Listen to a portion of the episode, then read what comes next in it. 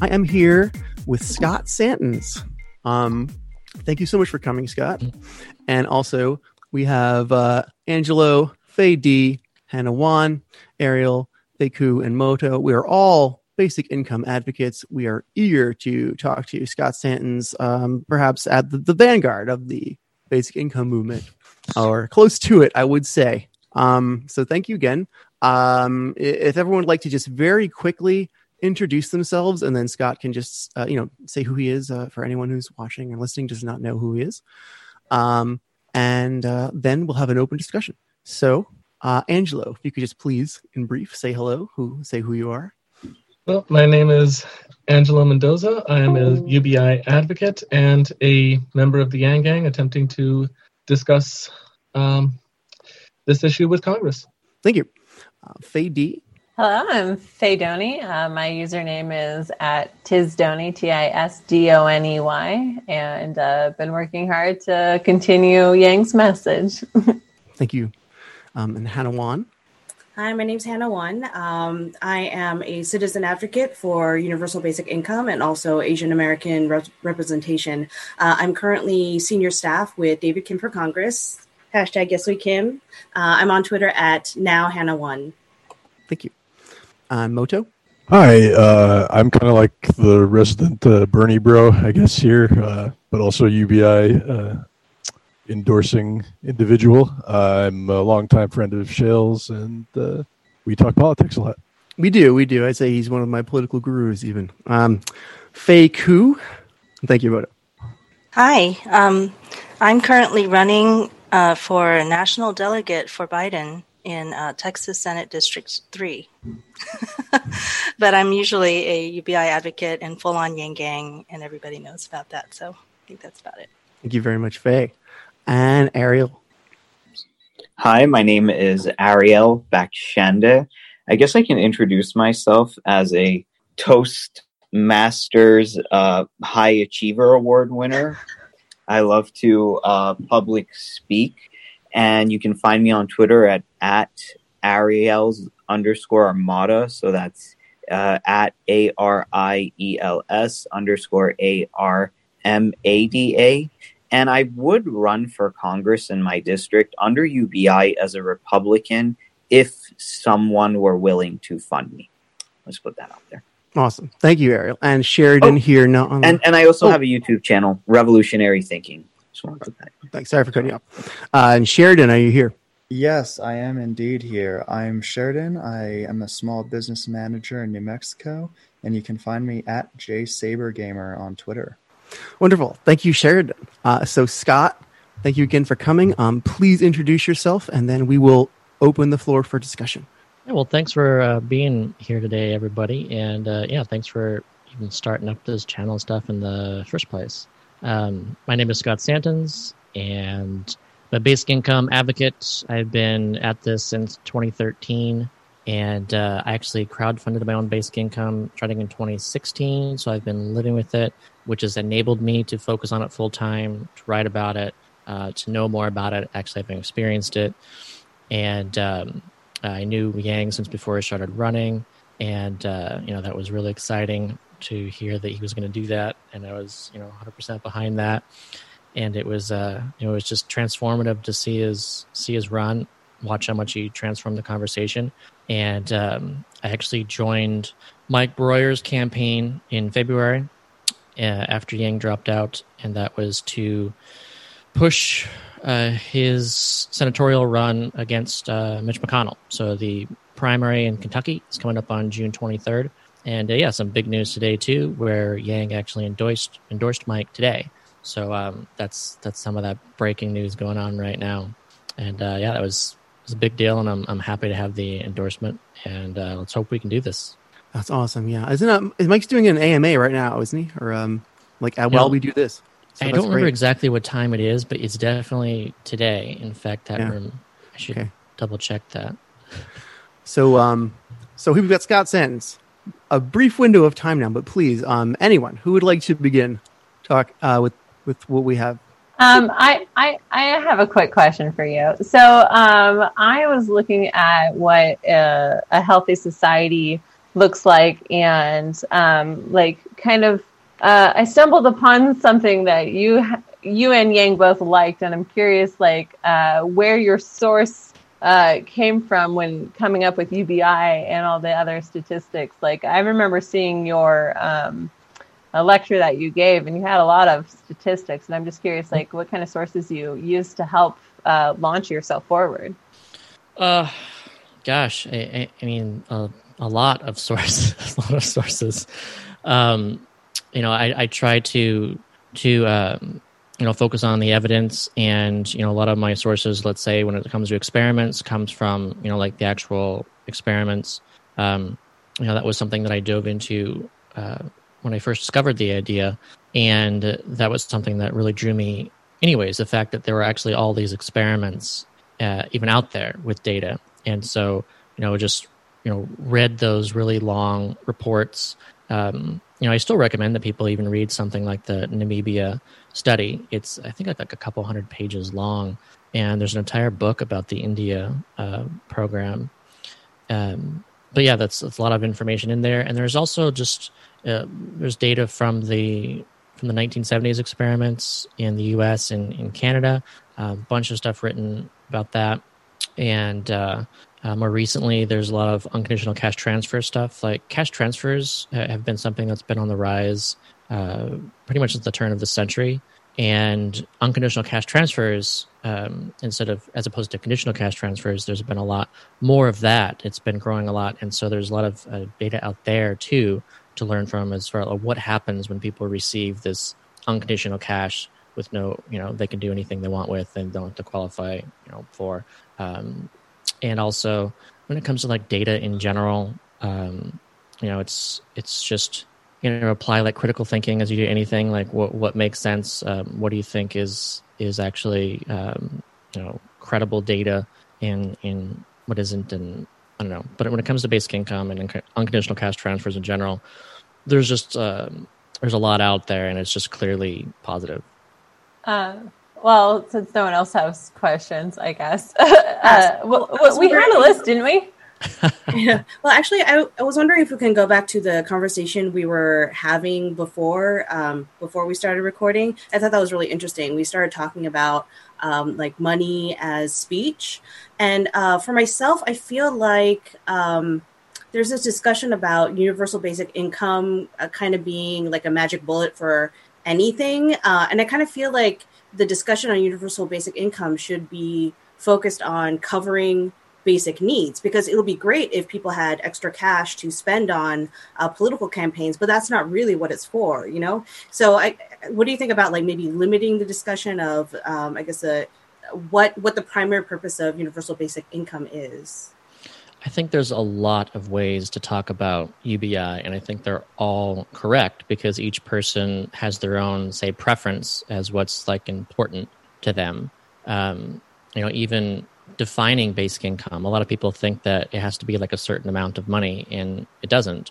It's really just about the design of it, the fact that it's fully universal, that it's unconditional, that it's regularly provided, and it's individual. So you can actually have a very small UBI. And so, you know, when smaller it is, obviously it's kind of more towards basic needs, but at the same time, it's entirely unconditional. So it goes to rich and poor, which means that if you're already, you know, have because you're earning say three thousand dollars a month or four thousand dollars a month or whatever, then it changes the way that that you look at that. You know, so it it it, it removes, let's say, the the insecurity behind being able to cover your basic needs, but at the same time, if you already have an income, then it's adding to it at the same time as strengthening it.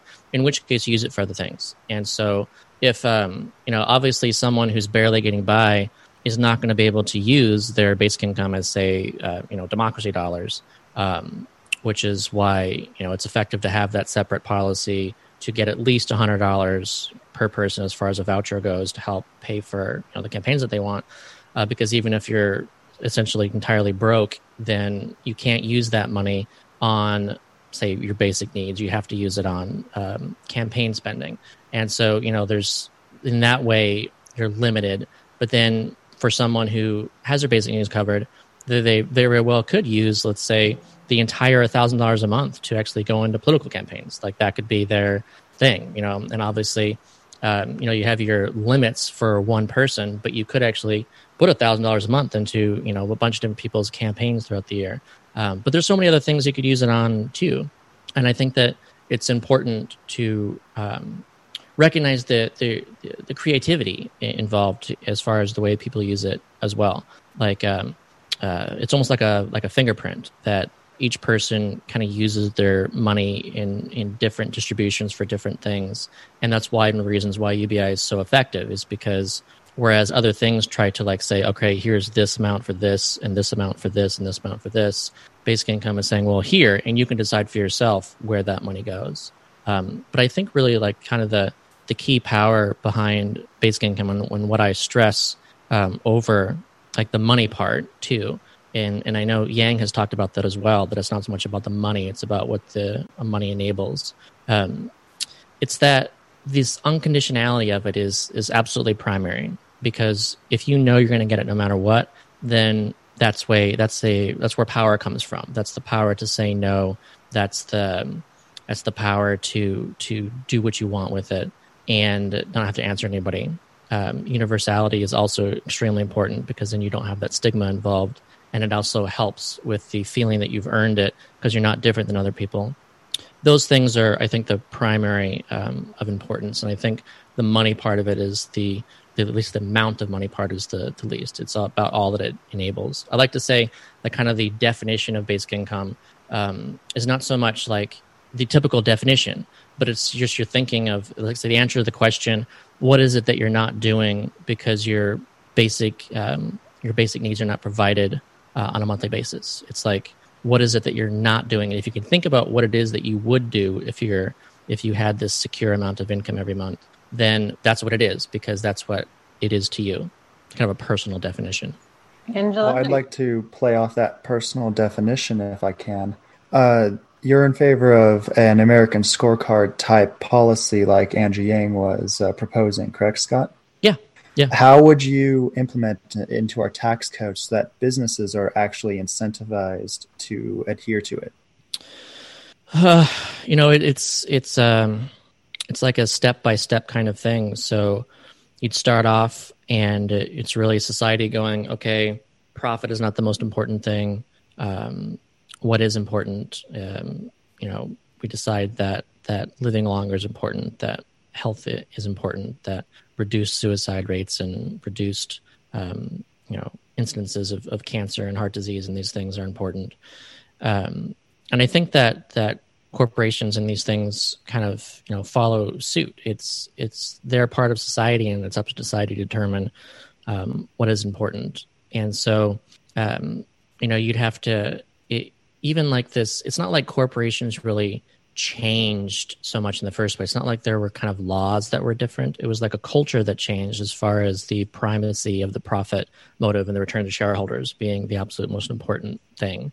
And so, you know, if we're going to shift out of that, then it's a it's an entire cultural mind shift change where we have to, you know, everyone re- running those companies and everyone who's buying stock in those companies, um, it's that they are what's matters to them more instead of what has mattered for the last couple decades is now actually what matters to you know humanity and and how we um, together define what is more important to us.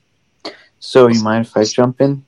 It's like we we all know like how important and how critical this uh, UBI idea is, but what have what what can we do in our own personal way to kind of get the ball rolling more and what what are the biggest roadblocks that you've seen and what can we all do to just help in any way that we can? Yeah i, I get that question a, a lot and um, first of all i like to say that um, as far as like getting involved like what is it you can do to get involved? That again is like a personal answer.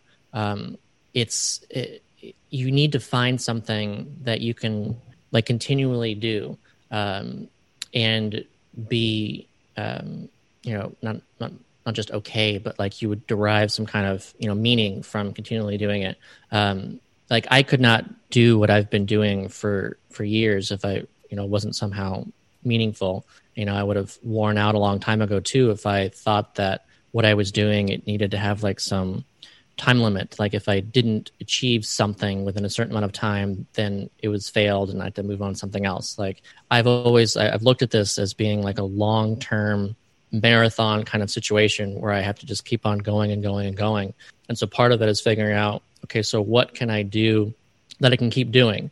So for me, that was um, writing, and researching, writing about blogs, and I also um, to kind of change it up, I started doing more um, like podcasts as far as like making those available um, audio wise.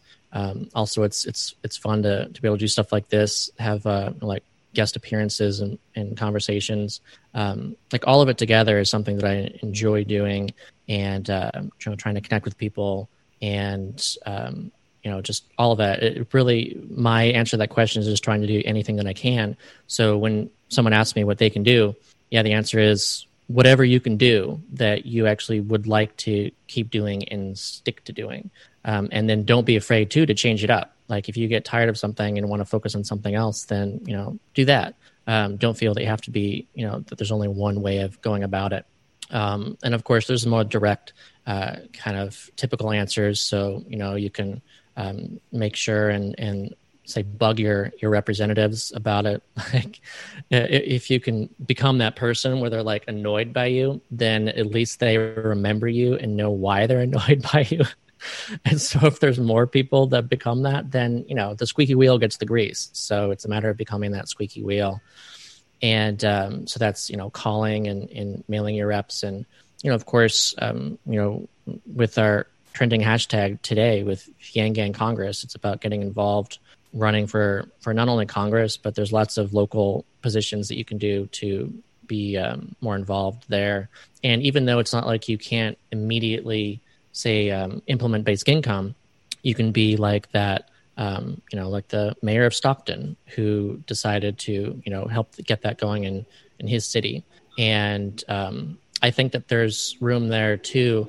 And I've seen this like in other countries as well, where um, especially in Canada, say you can start getting, say, um, um, city councils to like vote on basic income and say just in support of it. It's not about passing it, but just saying support of it.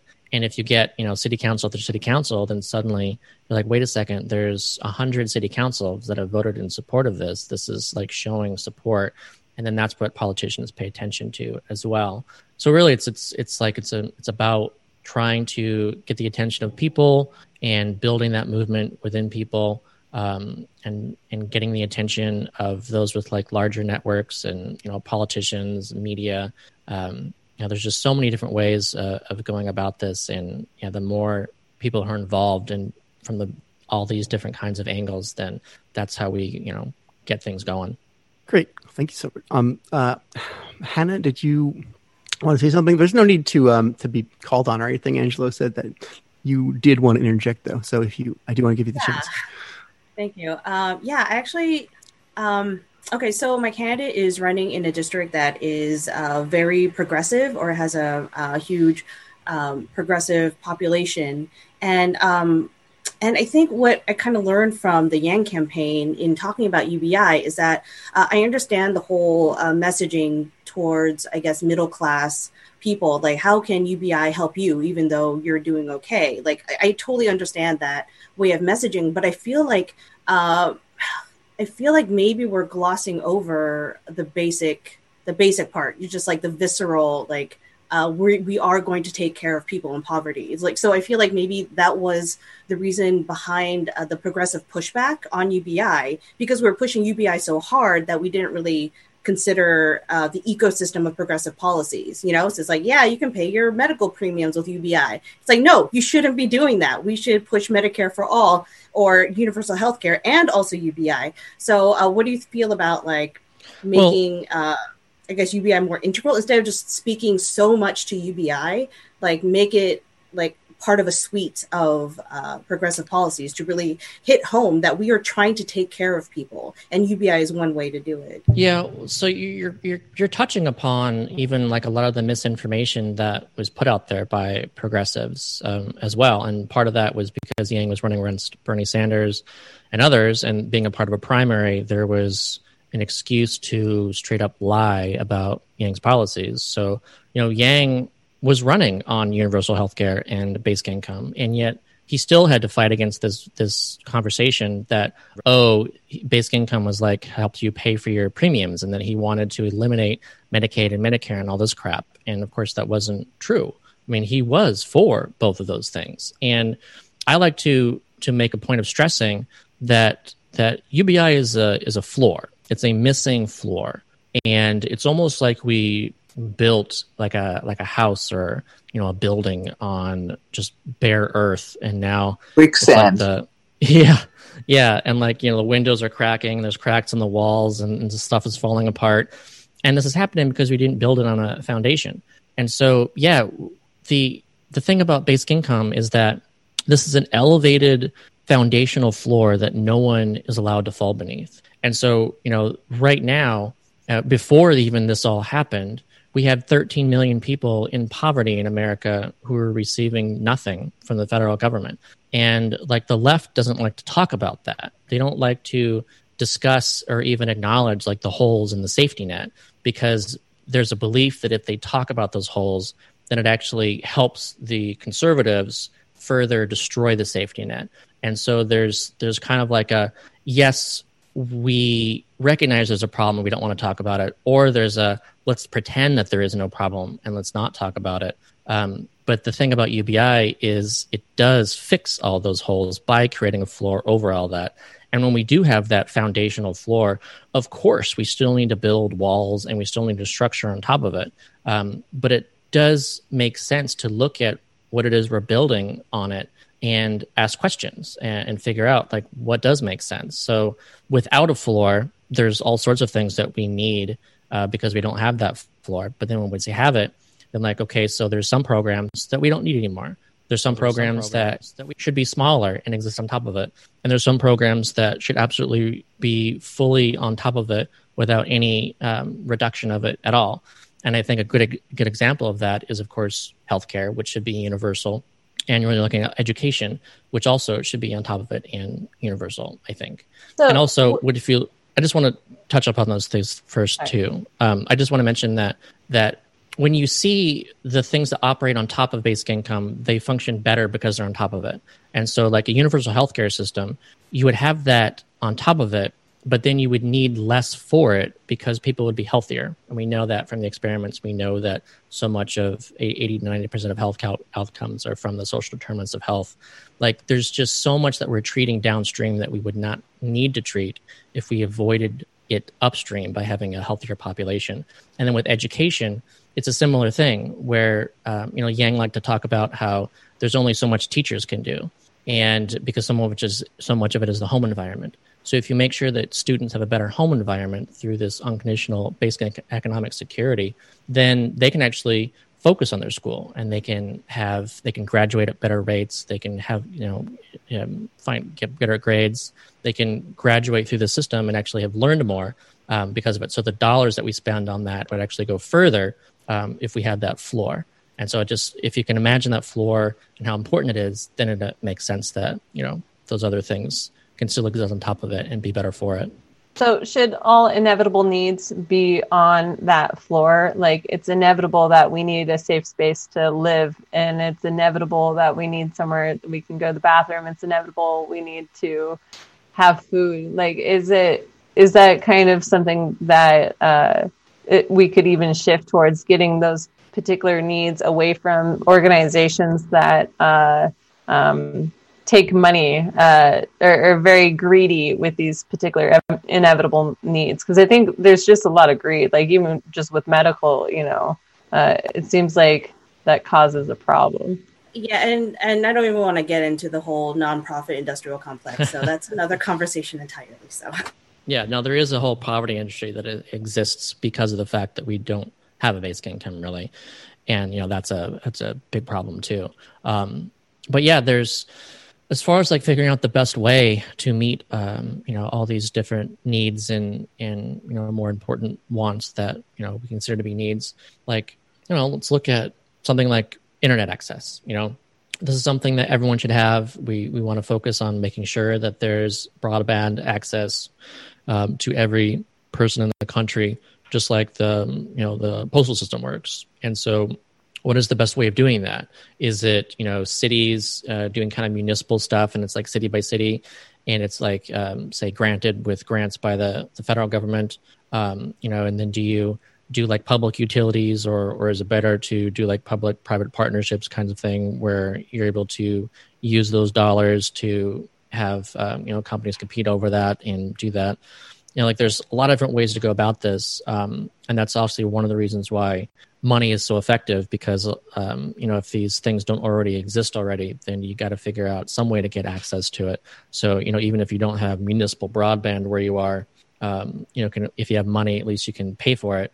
And part of the problem with like rural areas too is is there's not enough money there to to make that um, you know investment make sense. Uh, but yeah there's just there's there's a lot of stuff that, that we need to do. And um, you know I, I don't like to think that that basic income is a cure all for everything but i do think that it's like a skeleton key that um, can unlock a lot of these doors that are presently locked um, without it.